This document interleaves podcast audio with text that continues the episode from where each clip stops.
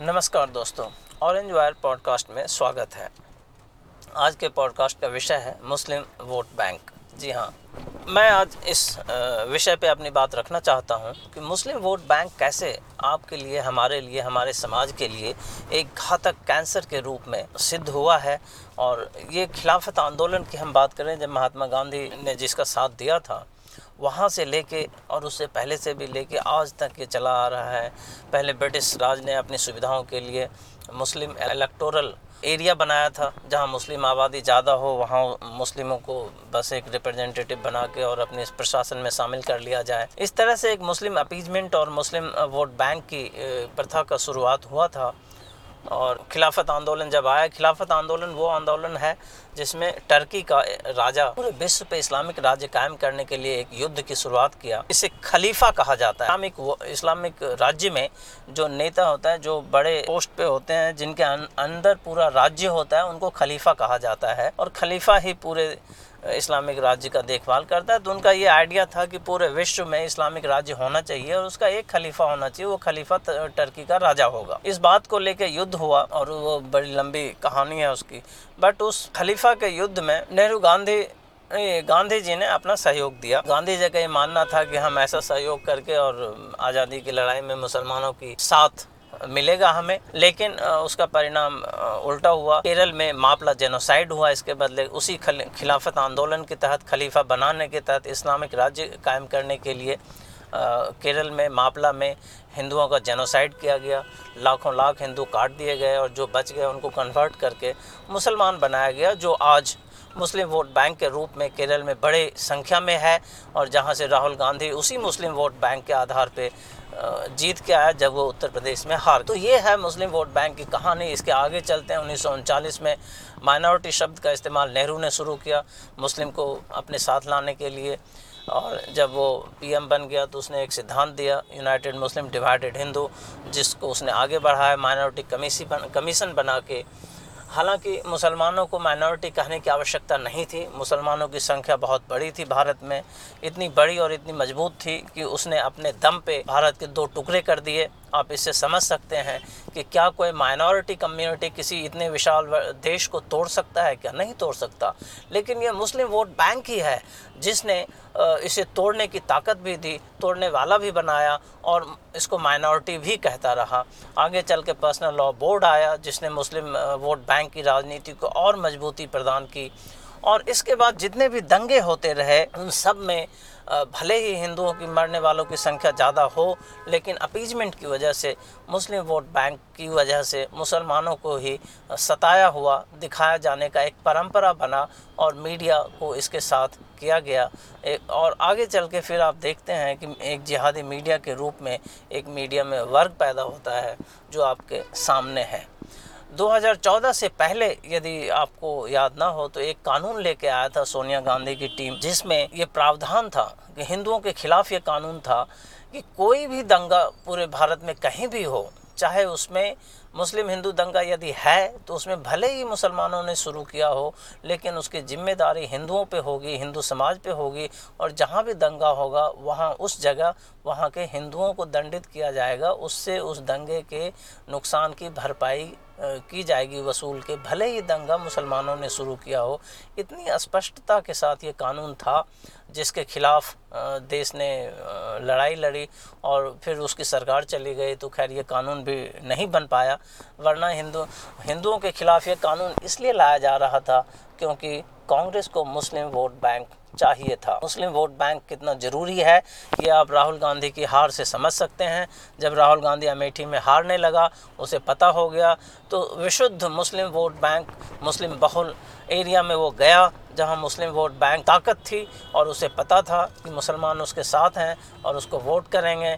तो वहाँ से वो मुस्लिम वोट बैंक की वजह से जीत के आया, जिसकी कोई योग्यता नहीं है मेंबर ऑफ़ पार्लियामेंट बनने की, जिसमें कितनी मूर्खता है, देश का एक एक बच्चा जानता है। इसी मुस्लिम वोट बैंक की देन है कि आपको जितने भी ये मुख्यमंत्री आपको मिल, आप देखते हैं बंगाल में ममता माया और लालू मुलायम और ओवैसी जैसे लोग जो तांडव करते हैं हर जगह, जिनके बोलने का कोई शौर नहीं, समझने की कोई अदारी नहीं है ऐसे लोग पार्लियामेंट में पहुँचते हैं केवल मुस्लिम वोट बैंक की वजह से।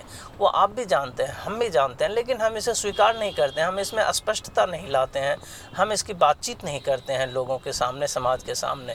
लेकिन मैं आपसे ये कहना चाहता हूँ, मुस्लिम वोट बैंक आपके लिए कैंसर है, आपके आने वाले बच्चों के भविष्य के लिए कैंसर है। यदि इसको आप आज नहीं नष्ट करेंगे तो ये आपके भविष्य को नष्ट कर देगा। आपके भविष्य को पूरी तरह से नष्ट कर देगा। आप देखिए मुस्लिम वोट बैंक का प्रभाव। वो आज़म खान, जो क्रिमिनल था, जो मुस्लिम, मुसलमानों को भी वक्फ बोर्ड कब्रिस्तान के, ज़मीनों को कब्जा करके बैठा हुआ था।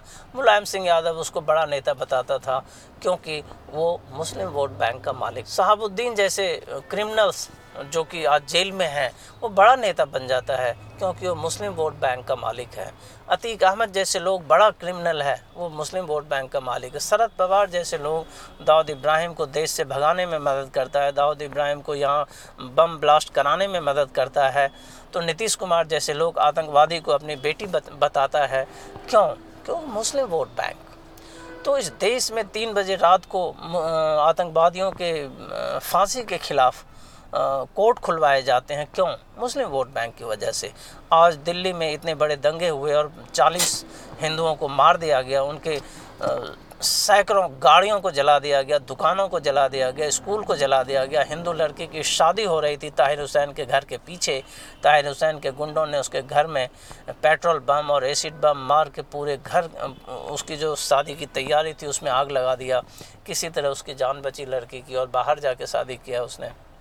दिल्ली से बाहर जाके।